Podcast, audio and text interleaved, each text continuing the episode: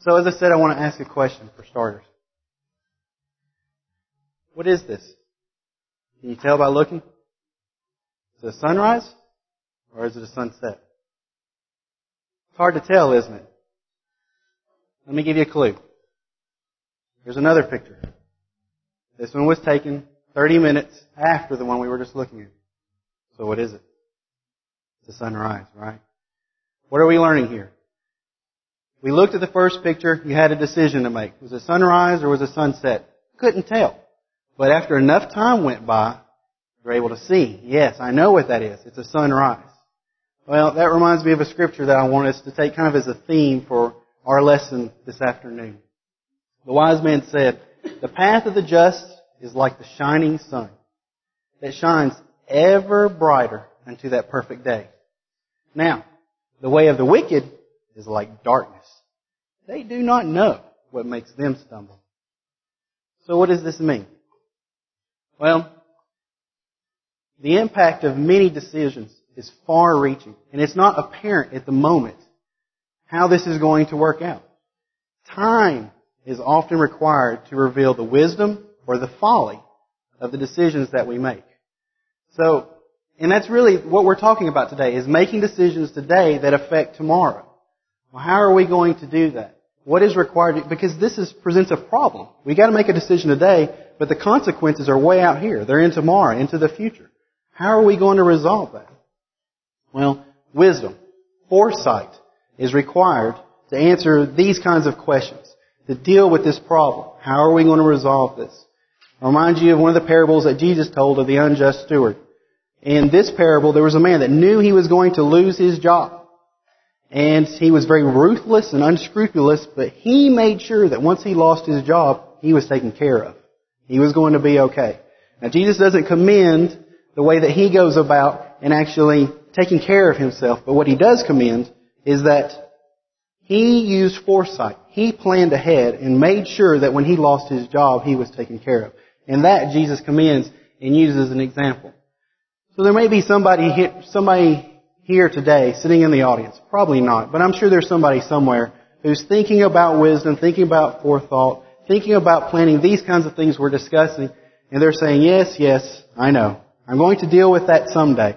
I'm not going to worry about that now. I want to have fun. I want to have a good time. I'm not going to worry about these things. I want to remind you of this passage from Proverbs. Now, often in the book of Proverbs, wisdom is uh, personified as a woman. Because wisdom is something that's very attractive, it's very desirable, and the best thing that we can come up with is just a beautiful woman, and she's calling to you, and she's reaching out, and, and she's calling people to come and be wise and to listen to her. Now listen to what she says to these people who rejected her. Because I have called, and you refused, I have stretched out my hand, and no one regarded.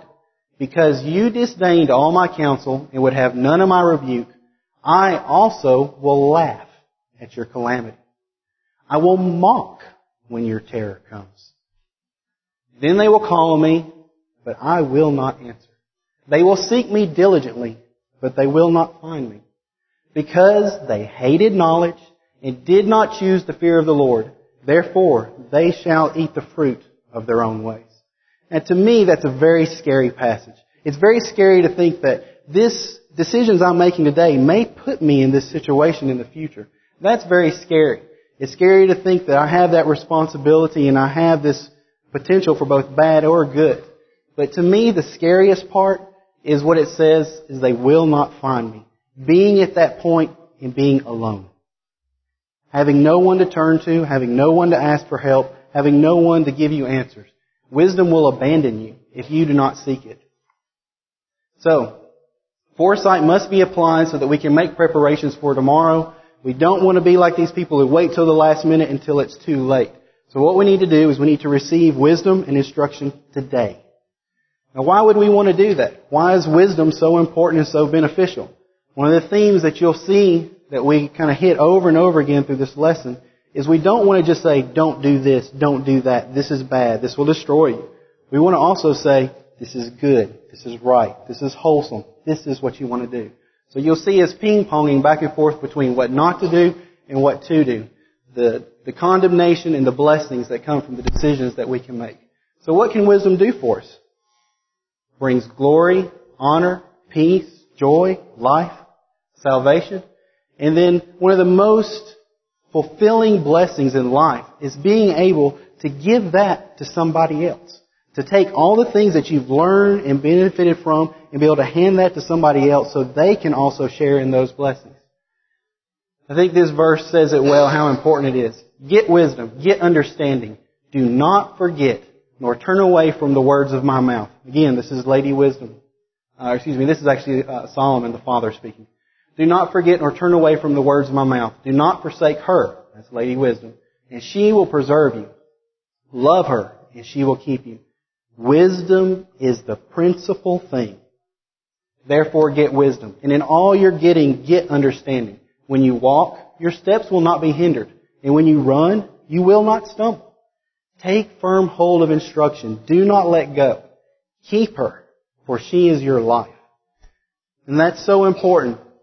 You know, when, whether I'm driving to work or if I'm getting some project done or maybe just different things in life, I love it when things just work out smooth. You know, you hit all the lights green and, and everything just works out just nicely. It's very annoying when things get in your way and slow you down. But this is not a game. This is not driving. This is not, not what we're talking about. We're talking about life. Lay hold of her. Keep hold of her. She is your life. She is what's going to save you. So, with that in mind, I want to ask one of our next set of questions.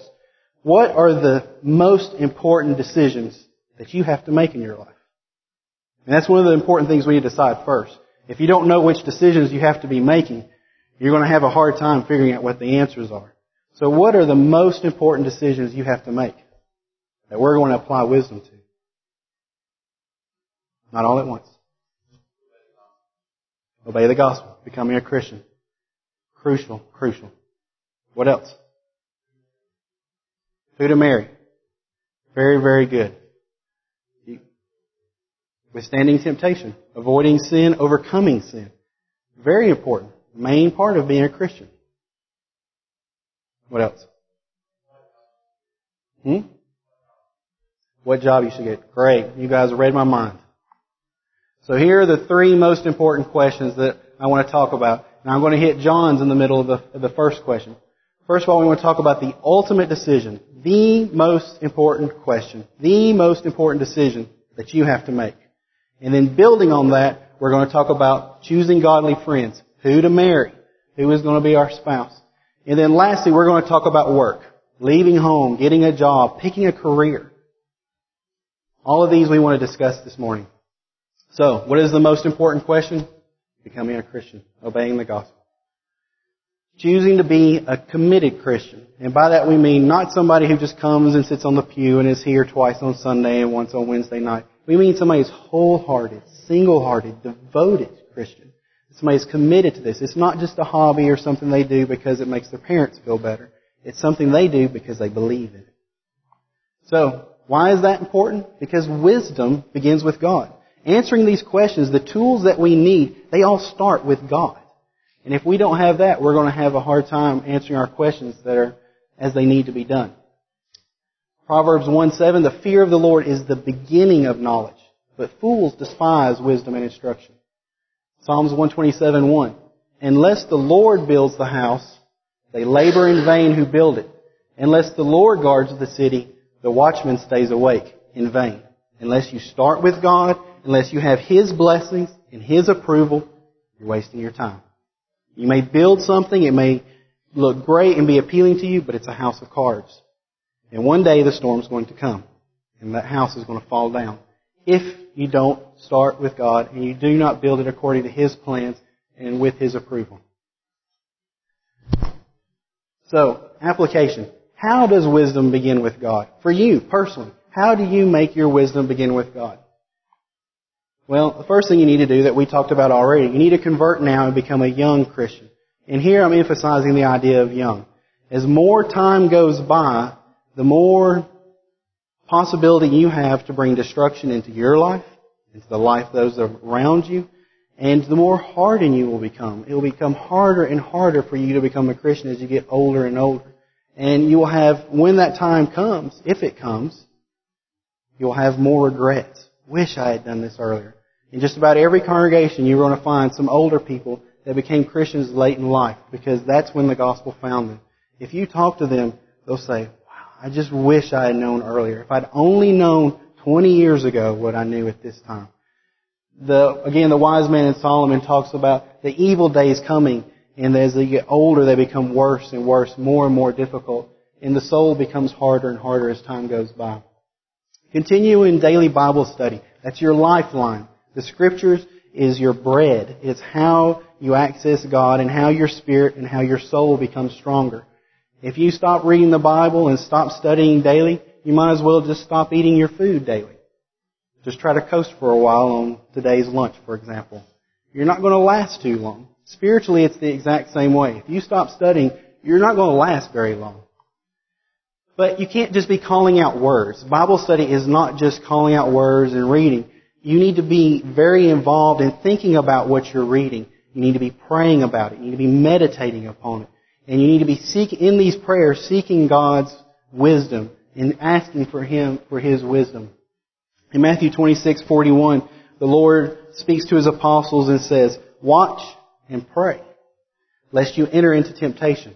Prayer is one of the key tools that we have to keep us out of temptation. And when we are faced with temptation, it's one of the key tools to help us overcome. So, as part of your Bible study, consider relevant Bible examples. Just about any problem you can think of, there's going to be somebody, as you're going to see today, who's had to deal with some kind of similar problem. Look to them for guidance as an example. And then lastly, eliminate any anti-wisdom character flaws. Proverbs 14:16 says that the wise, they fear, they depart from evil. But the fool rages and is self-confident. Have you ever talked to somebody and try, and there's been something you were concerned about and they just get mad at you? And you can't tell them anything. They just get madder and madder. And then you try to ask them nicely and kindly. And then they just scoff at you and just blow you off. You can't talk to a person like that who's just filled with anger that you would even approach them and say there's something possibly wrong with them. Same thing with a self-confident person. Could be somebody here today. I don't see anybody remotely looks like this, but you've seen people they're more concerned with their hair and the time and ah, I don't have time for this. I've heard all of this before. I, I've got it under control. This guy doesn't know what he's talking about. That's a self-confident person. One of the passages I didn't put in here, but I think is very relevant. Uh, one of the chapters in Proverbs labors on and on to talk about how terrible a fool is. He's going to hurt himself. He's going to hurt other people. He's going to kill himself. He's going to kill other people. And you think by you go, as you go through this list of all these things that a fool does, that fool has to be the worst person in the world, the most destructive, most stupid. And at the very end it says, you see somebody who's self-confident or righteous in their own eyes, there's more hope for a fool than for him. Do not be self-confident self-righteous and think that you've got all the answers.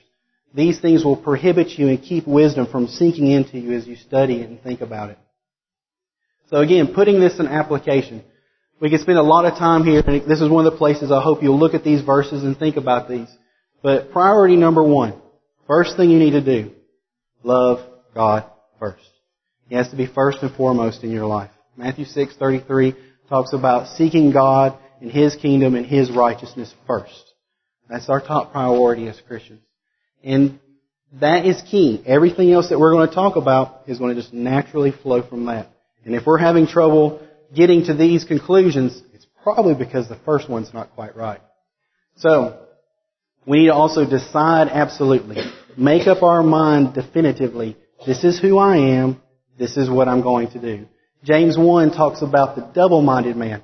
He can't make up his mind. I may go this way, but I may go this way too. He's of two minds. He can't make up his mind. And he says that person is unstable in all of his ways. He's just going to flip-flop back and forth.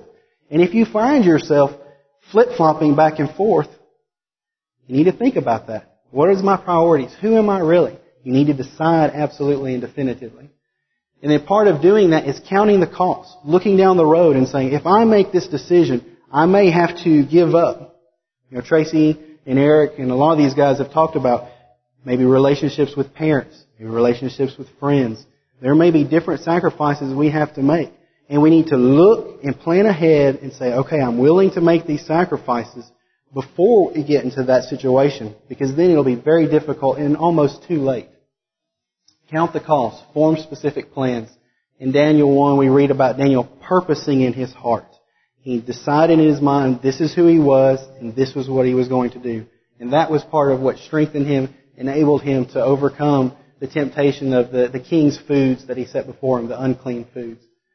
And then Eric also mentioned this Romans 13 about not making, laying traps for ourselves, not making provisions for the flesh that you may sin. It's one of the key lessons of becoming a Christian is this, not to repeat Eric's lesson, but we're not to be overcome sin by just meeting it head on and just fighting it and just headbutting it and we're just going to overpower it.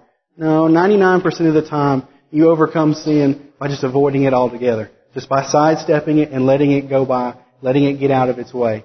It's the, the flight versus fight mentality. And so, you want to avoid laying traps for yourselves. Sometimes uh, we do that subconsciously. And then also jettison weights that hinder.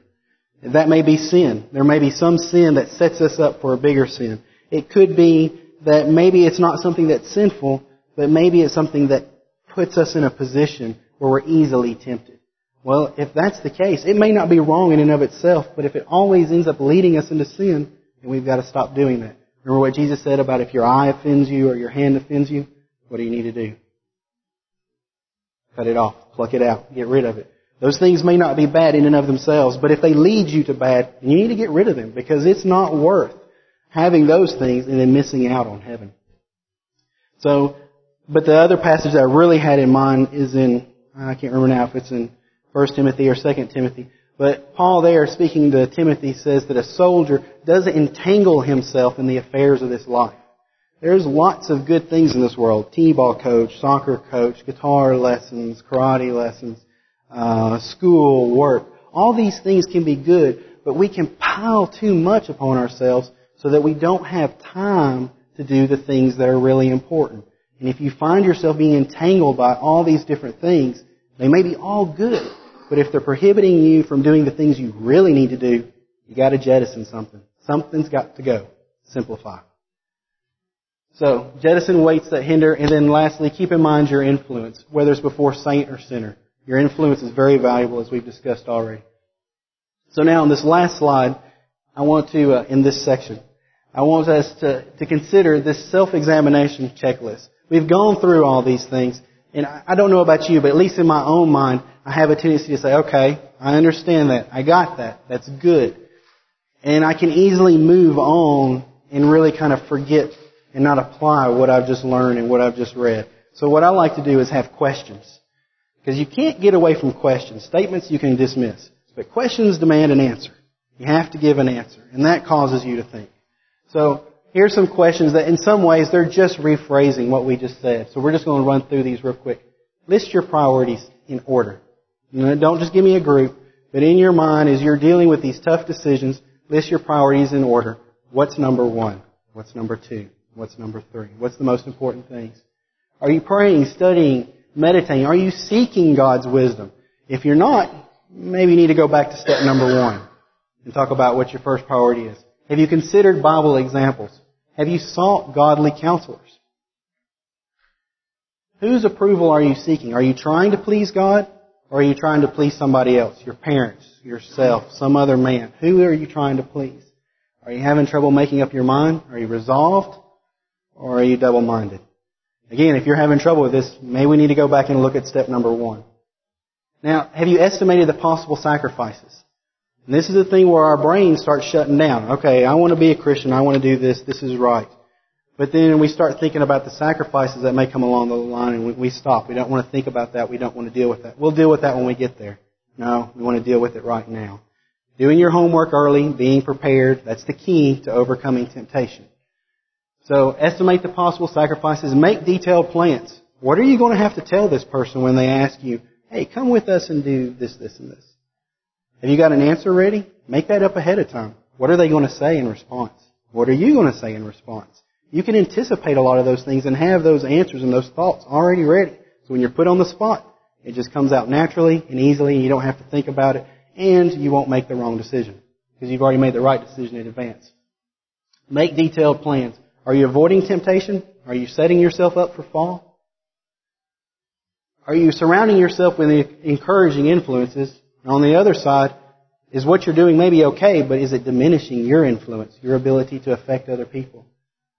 Are you entangling yourself in the affairs of this life? Again, things that are okay, things that are good, but is it the best use of your time? And then lastly, are you being honest with yourself? So here we are at our three questions. We've talked about choosing wisdom. We've talked about the ultimate decision. And now we have this little checklist in hand.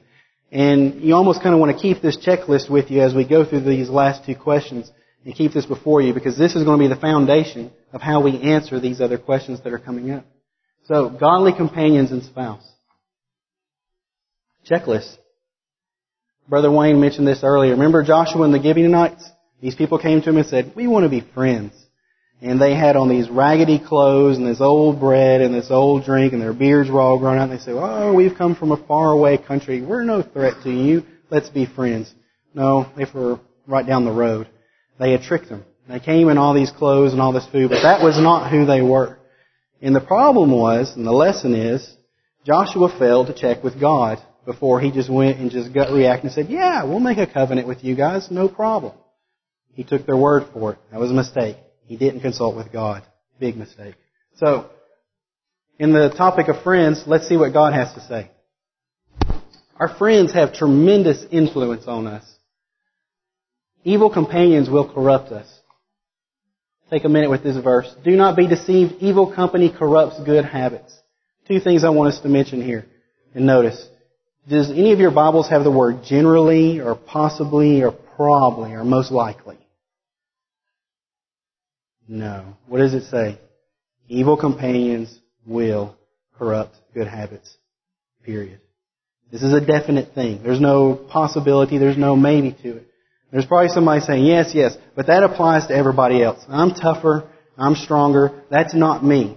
Well, the first part of the verse says, do not be deceived. That's kind of God's way of almost tapping you on the forehead and saying, hello, wake up. I'm talking to you. You are the one that I have in mind. If you think you can handle this, and you are the very one that's in trouble. Do not be deceived. Evil company will corrupt good habits. The righteous should choose his friends carefully, for the way of the wicked leads them astray. But it's not all bad. There's good to be had too. He who walks with wise men will be wise, but the companions of fools will be destroyed. So evil companions will corrupt us, but wise friends will strengthen us. They will encourage us. They will bring us closer to God. So this kind of sets up a predicament. We're supposed to avoid bad friends, supposed to find good friends. What are we going to do? Are we going to form like this uh, monk-like community and isolate ourselves from the world? No. That's not what we're supposed to do. We can't isolate ourselves from the world. Paul says that very clearly in 1 Corinthians 5. So what's the conclusion? Well, if it's a frequent, intimate, close relationship of our best friend, then it's got to be somebody that's a good influence. It's got to be somebody that's going to help us get to heaven.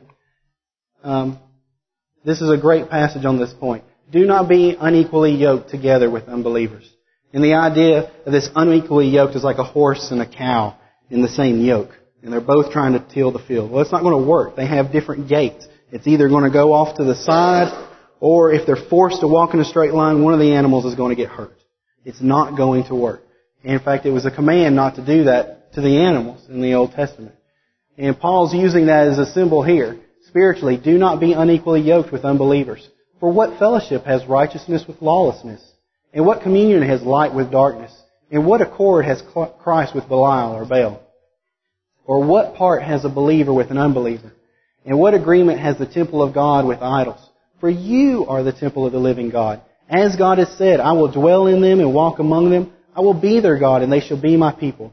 Therefore, come out from among them and be separate, says the Lord. Do not touch what is unclean, and I will receive you. So, we need to avoid those kinds of relationships, and but yet we should welcome the opportunity to have uh, contact and influence on other people. Uh, as has been said earlier, we can go to one extreme either way. We need to be careful of that. So, just for example, think about Paul, Barnabas, and Timothy. These men that encouraged each other uh, Titus, we could go on and on. Uh, Demas, other people that were listed throughout the New Testament that were companions that went on these missionary journeys together. But they weren't always good. Take Demas, for example. Paul at one point had to cut ties with Demas and had to leave him behind. And because he was not the kind of friend that he needed to be. So application. Are your friends like these? Like a Paul, a Barnabas, or Timothy? Well, we would be so lucky to have the opportunity to have friends like that. But are they good friends? Are they good influences? And then just as a modern application, what about virtual friends? You know, videos, um, all kinds of things available on the internet, chat, texting. Uh, there's more than just face-to-face friends, right? There's a lot of friends that you probably have that you've never seen before. Uh, Facebook and MySpace, all those places afford opportunities to make social contact and influence each other, even though you may never actually see each other. Those all apply as well. So, now we're to the last half of this part. So who to marry? This is the second most important decision of your life. Why? Well, if you pick the wrong friends, what can you do? That's right. Get new friends, right? If you pick the wrong job, what can you do? You can leave. You can quit. You can find a new job. You get the wrong city. What can you do? You move to a new city, right? What about marriage? Brother Smith talked about this. Can't get a new wife. Can't get a new husband. He didn't use this word, but I will. You're stuck. When you make that decision, you're stuck. You said, I do. Now, again, that can be a good thing. It can be a bad thing. It depends on who you're stuck with. So that's what we want to talk about. Everything we've said up to this point about friends, it applies here. Because what greater friends, what greater influence are you going to have besides your spouse? If it applies in the lesser, it applies even more in the greater. As you have, because there will never be another friend that is better or a longer lasting influence. I think we've looked at some of these passages, and Brother Smith mentioned this as well earlier. How Amos 3:3. How can two walk together unless they agree? So let's go back to our checklist. Let's remember.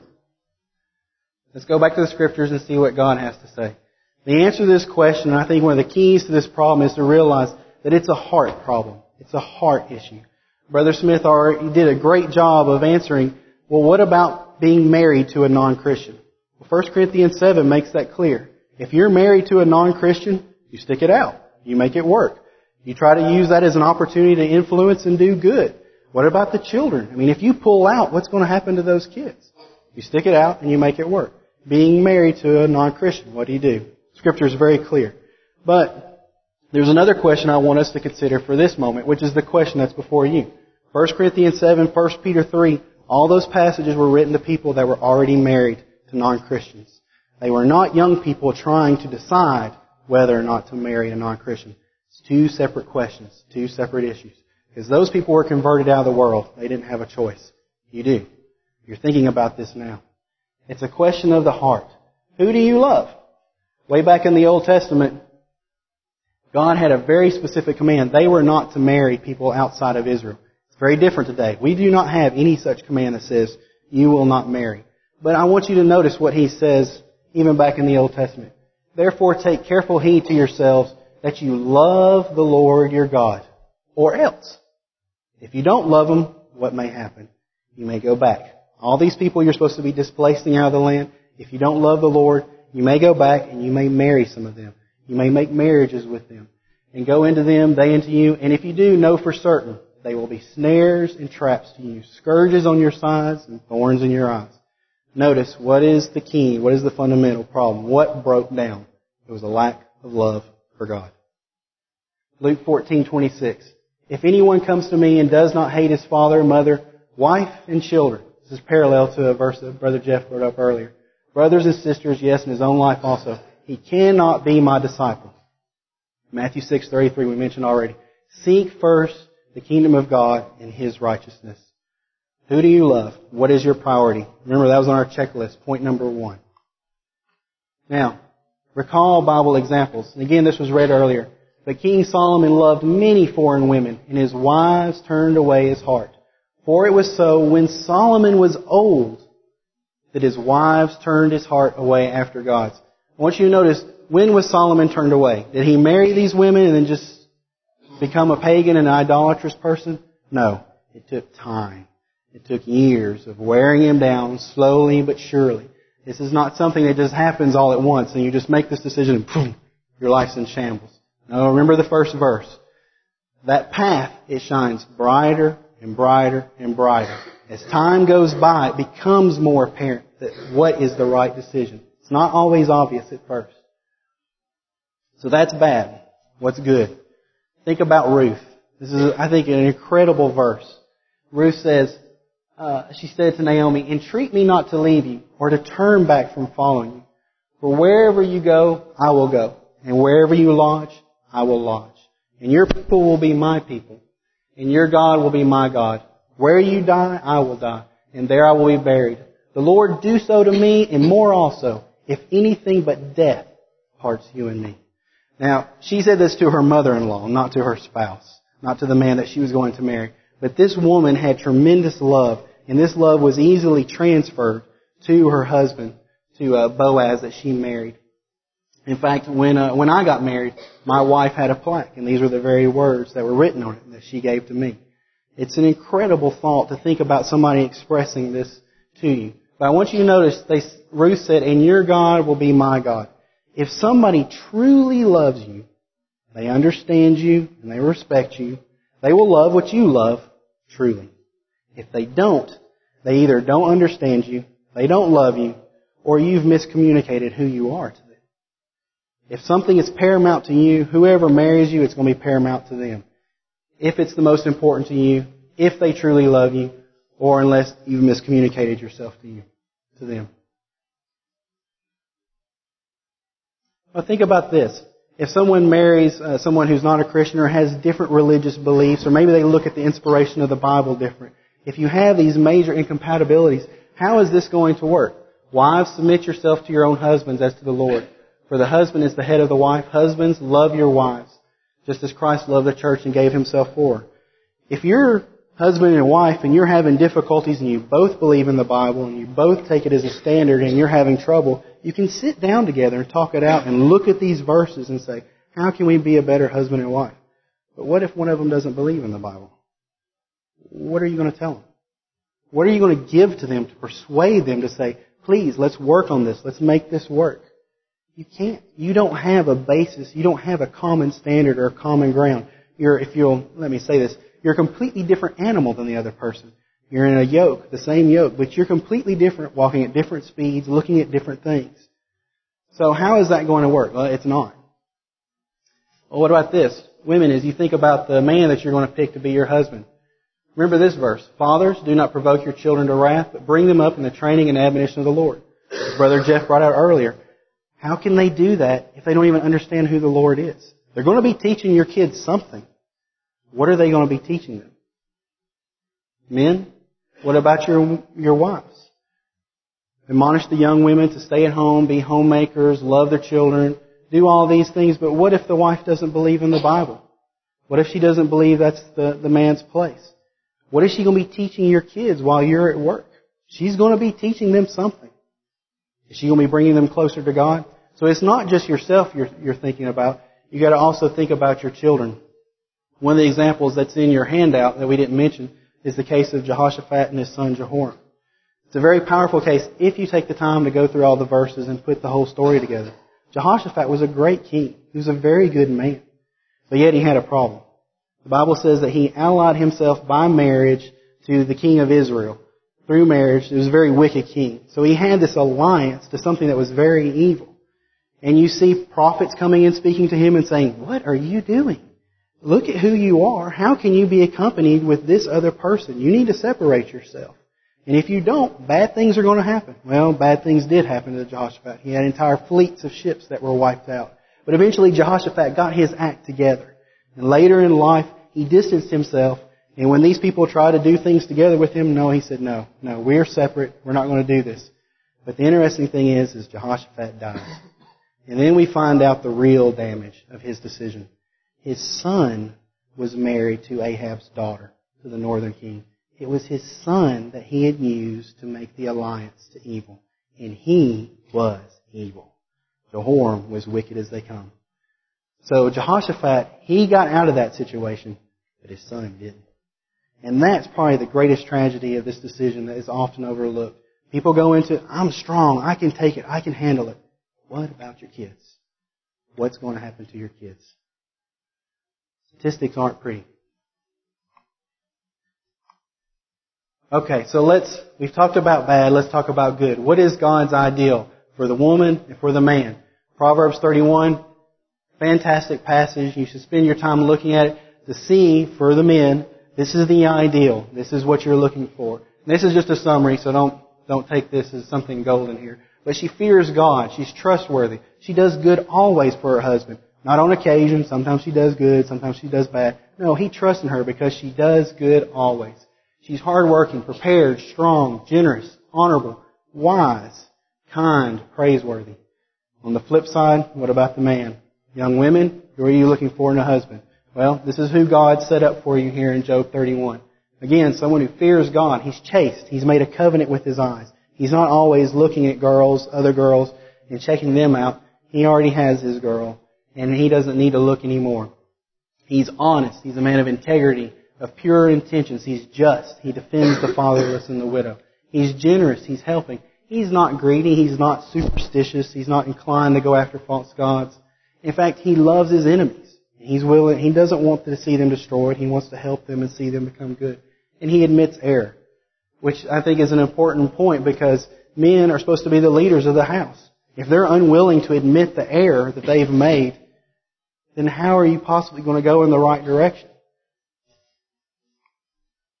So you need to choose a true leader or helper. We've talked about some very important issues, and there's other issues that are also important. We can't even begin to go through all the things that are important, but here's just a few others that I'll mention to you very quickly. Modesty, other moral concerns. Again, your spouse is 50-50 as far as how much teaching and how much influence you're going to have on your kids. They're going to have a lot of influence just like you're going to have a lot of influence. What are they going to be teaching them? Do they share the same morals about modesty or about whatever? What about discipline of children? There's different methods, different techniques. Some are from the scripture. Some are from doctors that you see today, scholars of men. What do they believe? It's a lot easier to figure that out before you get married rather than afterwards and, and you've got a child that needs to be disciplined.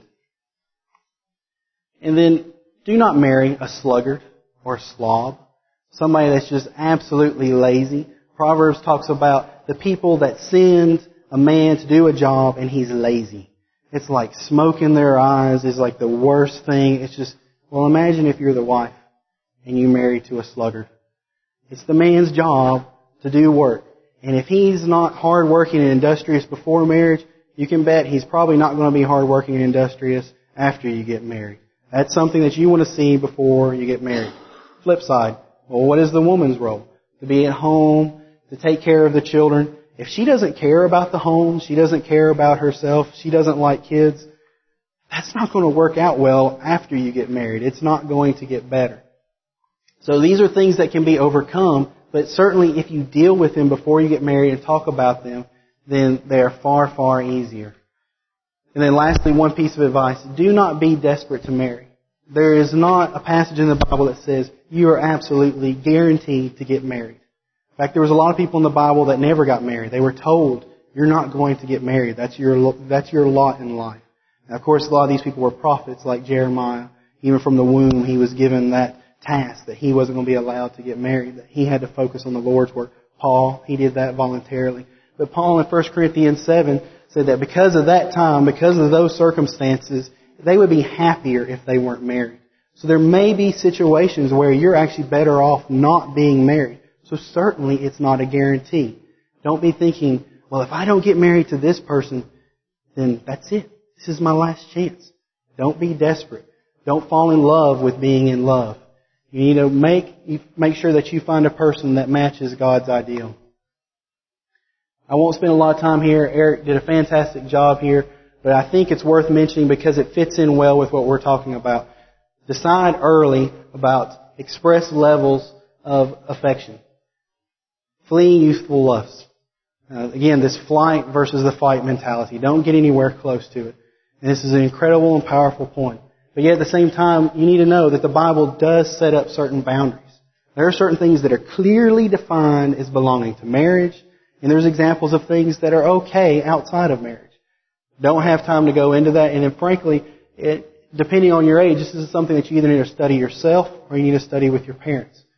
Song of Solomon, another great book that Jeff mentioned earlier, it goes through some examples of some expression of physical affection, whether it's in writing or speaking. I'm not going to get into the details of that. That's, that's up for you to look at. But I want you to know there's some things that are clearly defined as being belonging to marriage, and they are not to be outside of marriage. Uh, Solomon in in this song, he describes the beauty of his wife on the night of their marriage before they've had any time together. It's a, it's a very clear and obvious description. Later, after they've been married for a while, he has a completely different description. The difference between those two lists clearly say this belongs to marriage, this is what's obvious and what's evident, and is okay outside of marriage. Another verse that Jeff mentioned earlier, do not awaken love before it's time. Both of the times that you find this, the first two times that you find this, it's related to them expressing their affection. Clearly there's some struggle. They're dealing with this temptation and they're backing off. She's backing off saying, speaking to the daughter saying, don't awaken love. Don't stir up love before it's time. It's something you have to be careful about. And again, if you have any doubt, use Eric's advice, the advice of scripture, flee. Stay far away. You don't want to get up as close as you can to these boundaries. But no, there are certainly boundaries you are not to go across. So lastly, leaving home. Talking about picking a good school and career. Again, what about our checklist? Remember Abraham? What was he interested in? What was Lot interested in? You remember when they came to that, that plain of decision? Abraham went one way. What was Lot interested in? He looked at the plains of Sodom and Gomorrah. He was looking for the most beautiful place where he could raise his flocks and would be the most profitable place for him. But Abraham, he wandered. He moved from place to place as God directed him. He was a spiritually motivated man. So in the same way, we want to ask these same kinds of questions. And first of all, I want to think about school or maybe jobs. Most schools or most jobs are amoral. What that means is they're not right and they're not wrong. They're innocent in and of themselves. But certain schools or certain jobs, they seem to attract certain kinds of people. So incidentally, the environment may provide either lots of encouragement or it may provide lots of temptation. So you need to be aware of that and go into any situation with your eyes open and find out ahead of time what kind of school, what kind of job is this? What kind of people am I going to be around if I make this decision? And there's other factors to decide. Is, is you're looking at a school or you're thinking about a job you're going to be going to some place that's not your home. So that means you're going to be worshiping in a different congregation. Now there's some things, these are just kind of common sense questions that I've got here for you to think about. Will the local congregation be helpful or will it be discouraging? Have you visited the local church? Have you just heard from some friends there's a good church here and you're taking their word for it? Or have you personally visited the church and checked it out yourself? What about the teaching they're going to offer you? Is it going to be the truth? Think about everything that uh, Tracy talked about earlier. Why do they do the things they do? Are they doing it just out of tradition? Or are they doing it because they love the Lord and they're following the Bible? They're following God's Word. Have you checked to see if there will be any potential for godly companions? You don't want to move out into the middle of nowhere and have no friends and have nobody that's anywhere remotely close to your age that can be a good influence. And if there are people there, I've known of people that have moved to cities and they think it's a great place, but then they get to know the people and they realize these guys are all hypocrites. They're not true Christians. And then it becomes an incredibly stressful and discouraging environment for that person. So you want to just take a little bit of time. Don't just make a snap decision and say, oh yeah, it's fine, it's good. No, we're talking about the next stage of your life. So you want to spend some time and invest and make sure you're right. Have you talked to other people about this congregation? Preachers travel, do gospel meetings from place to place. You'd be surprised. You check around a little bit, you probably know somebody who knows somebody at that congregation and they can give you some input and some counsel on this other church. It's worth checking out. And if, if you go there, have you observed brotherly love? If you don't show up to church at this one you're thinking about, is anybody going to notice? Are they going to care? Are they going to call and check on you and make sure you're okay? Are they going to be concerned about you? Or are you going to go and then just, boom, slip into the void and nobody even know that you're there or not there? Who is that person? What's their name? I don't know. What kind of congregation is it going to be? And then Tracy spent, uh, made a great point about how worship is not for us, it's primarily for God, but yet we're supposed to get something out of worship as well, too, right? Spiritual things, not carnal things. We're supposed to get spiritual edification. Remember singing to each other in love, admonishing one another. Are you going to grow with this congregation? Is there opportunities for you to grow? This is kind of a secondary point, not as important as some of the other ones, but it's, it's important nonetheless. So thinking about the work itself, Colossians 3, 22 through 24. Bondservants, obey in all things your masters according to the flesh, not with eye service as men pleasers, but in what? Sincerity of heart, fearing God. And whatever you do, do it heartily as to the Lord and not to men, knowing that from the Lord you will receive the reward of your inheritance, for you serve the Lord Christ. So who are you working for? You're working for God, right? Your boss may not be looking, nobody may be looking, but God always sees. And so you need to pick a job where you can display a zealous work ethic in this field. I'm not talking about finding something that you like. You need to find something where you can work hard and do a good job at it. In fact, many of the contacts that you're going to make religiously outside of, of school is going to be through work. If you're a lazy slob at work, that's going to do terrible things for your influence and for your opportunity to evangelize and to reach out to other people. If they see if you're industrious and hardworking, and when the boss is not looking, everybody else pushes back and takes it easy, but you keep on going and you keep working hard and you keep doing your best, it's going to say a lot and you're going to make an impression on other people. But what about this? What about the career field? Is it going to demand long hours? What about frequent travel? Think about the passages we saw earlier about fathers raising up their children in the nurture and the admonition of the Lord. And then Deuteronomy 6, 6 through 9 talks about parents teaching their children and they're getting up and they're getting down and they're going out and they're coming in. They're supposed to be always teaching.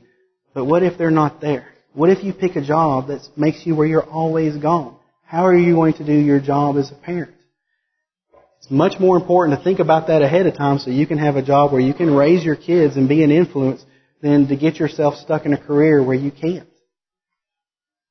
What about adequate income? Again, the emphasis on the word adequate. In Ecclesiastes 7:12, the wise man says there that money is a defense, just like wisdom is a defense. It's good; it can help you, but you've got to balance that thought. Don't go overboard. We don't want to become ambitious and greedy people. Remember 1 Timothy 6, 6 through 10, and Luke 12, 15. Your life does not consist of what you possess. It's not these carnal things and amassing them that's important to you. And the people that seek after money and that's their goal and that's their aim, Paul made it clear to Timothy, they're going to be pierced through in their heart with many sorrows. And so they are not going to find happiness. They're not going to find peace or joy. It is not wise. So, pick a job. You don't want to pick a job where you can't support your family. Or, girls, what about if, if the husband dies and you're left having to take care of the family? Will you have means to do so? You need to think about those kinds of things. Will you be able to take care of them? Or what if you're not able to find someone to marry? Will you have a situation where you can take care of yourself? But again, don't go too far either. And again, who are you working for? Ephesians 4:28 says, "Let him that stole steal no more, so that he can have some to give to those who are without or who are in need." You work to provide for yourself, to bring food to yourself, to take care of your family, but there's something higher, something nobler, a better reason that is also should be included and should be the reason why you work. You work so you can do good. So you can take care of other people, so you can help other people. Because there'll be times in everybody's life where they're going to be without. And if you're lazy, and if you're not working hard, and here's your brother, they lost their job, and they need food, and they need help, you're not going to be able to help them you're not going to be able to do good. And, and there will be nothing you can do about it at that point, and you will feel horrible. So, think about that as well. And lastly on this, you may have to move again. This is kind of a point we made earlier. If you find yourself in the wrong city, you may have to move again. It happened to me. I went and found a place for my family that I thought would be good, but after I was there for a while, I figured out that the environment of that city and my specific personality were not going to work well. And that city was going to grind me up. Was, and so I had to move. I had to find some place different, a different work environment, so I could be the father and the husband that I needed to be. So you may have to move, and if you can't find what you need to provide for your family, pick up and move. You may have to do it again. So, conclusion. Here's our three questions. Three most important decisions that you're going to have to deal with. Are you seeking to make wise decisions? Really? Prove it to yourself. Consider the checklist. Ask yourself these questions that we looked at earlier. Examine yourself. Don't just pass by this quickly and dismiss it out of hand. Really meditate on this and think about it. What is your reaction to this study? Does it make you angry? You think, ah, I don't need this. Remember Proverbs 14:16 about the fool? He rages and he's self-confident. But the wise, they fear and they depart from evil. Wise decisions are more difficult for the short term. This was mentioned earlier. You may suffer persecution. You may find that people make fun of you, like, why are you doing that? Why are you making that decision? That's silly. Ah, he's just overboard. In the short life that I had, I had a lot of different friends at different schools, different cities that I had been. Got made fun of for making decisions that I thought were important. And a lot of these people that made fun of me, they're suffering from broken marriages, they're having trouble with their work, they're having lots of problems.